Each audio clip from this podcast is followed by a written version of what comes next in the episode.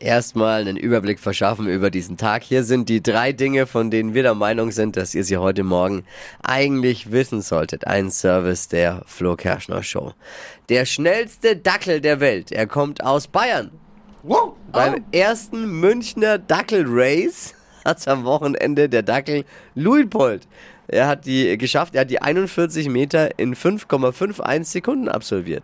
Und damit den Weltrekord geknackt. Hat die Konkurrenz hinterher dackeln lassen.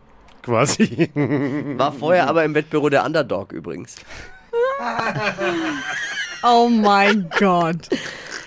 Menschenähnlich aussehende Roboter haben in Genf am Wochenende Pressekonferenz abgegeben und dabei die größte Sorge der Menschheit ausgeräumt.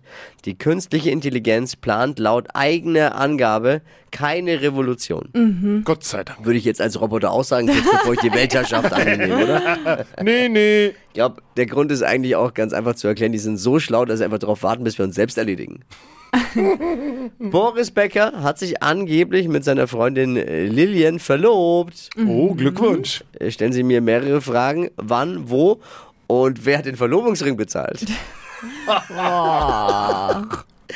Das waren sie, die drei Dinge, von denen wir der Meinung sind, dass ihr sie heute Morgen eigentlich wissen solltet.